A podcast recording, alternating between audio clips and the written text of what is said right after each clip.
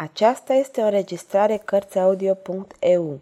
Pentru mai multe informații sau dacă dorești să te oferi voluntar, vizitează www.cărțiaudio.eu. Toate înregistrările Cărțiaudio.eu sunt din domeniul public.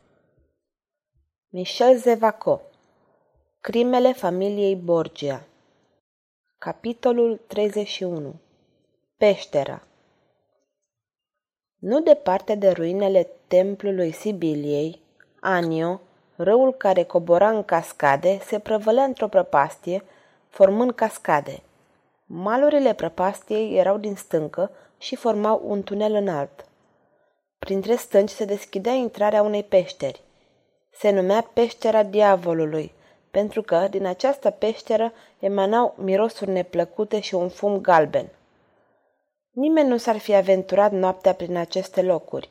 Și totuși, în noaptea asta, puțin înainte de miezul nopții, în peșteră, în fundul cavernei, o torță din rășini luminează slab și desenează umbre ciudate pe perete.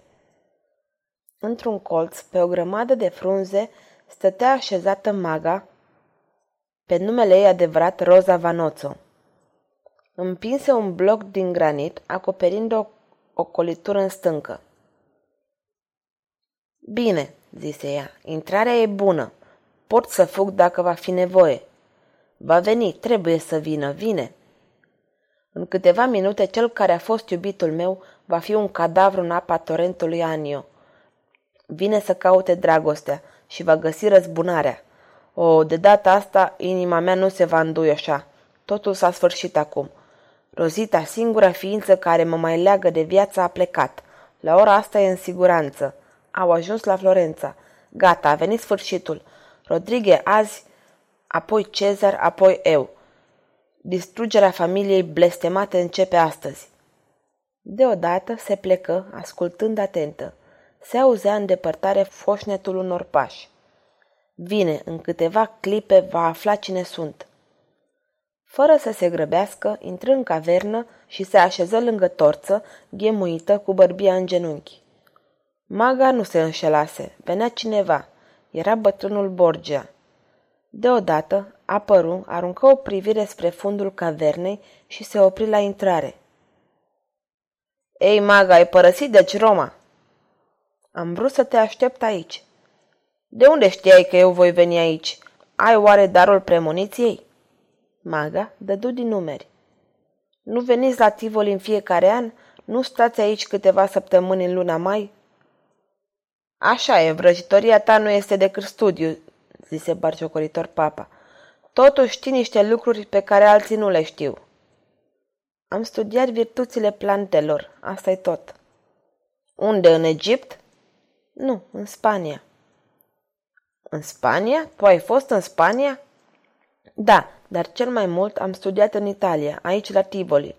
Cunosc ierburile binefăcătoare, știu să scor sucul vindecător ucigător care aduce dragostea. Dragostea. Dragostea, moartea, cele două sunt la fel de oribile. Ce amarnic vorbești! Am suferit foarte mult. În curând nu vei mai suferi. Ciudată femeie, dar spunem, de ce ai studiat atât? Ce te-a împins spre această știință? Gândul care m-a ținut în viață până acum, răzbunarea.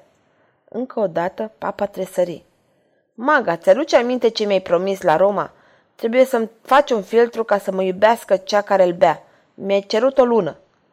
Filtrul e gata, răspunse bătrâna, pentru a avea timp de gândire. Se gândea că îl va ucide pe cel ce fusese amantul ei, tatăl copiilor ei, împigându-l în prăpastie. Filtrul e gata. Vă veți întoarce la Roma?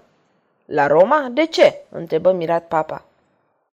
Mi-ați spus că filtrul este pentru o fată care ați văzut-o pictată, o fornarină sau așa ceva. Da, dar nu trebuie să mă duc la Roma. Fata e aici. Maga nu scoase niciun cuvânt. Acum se gândea cum să afle dacă ar putea o salva pe Rosita de acest monstru și cum să facă.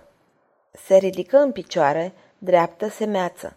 Ochii ei măriți de groază străluceau în lumina palidă ca ochii unei sălbăticiuni căreia îi se luau puii. Borgia se ridică și el cu mâna pe spadă. Hei, ce te-a apucat nebună, bătrână?" Maga a avut forța și curajul de a pronunța câteva cuvinte pentru a liniști pe papă. Nu vă speriați, o criză nervoasă care mă surprinde din când în când. Nu vă fie teamă. Deci, tânăra fată este la Tivoli. Bine, foarte bine. Asta aranjează de minune lucrurile. Zici că filtrul e gata? Gata, stăpâne. Ei, dă-mi-l. Maga căută într-un buzunar. Mâinile ei tremurau. Iată-l. Borgia luă flaconul cu nerăbdare și bucurie. Cum se ia? În apă sau în vin? Tot? Nu. Trei picături, patru omoară. Trei, bine. Am spus trei. Și efectul? Veți vedea. Întrebările și răspunsurile se încrucișară repezi joase. Înapoi Borgia își luă mantaua și lăsă să cadă la pământ o pungă plină. Fără un cuvânt ieși, apoi se îndepărtă. Maga ascultă pașii care se îndepărtau, apoi se așeză jos sfârșită. Sfârșitul capitolului 31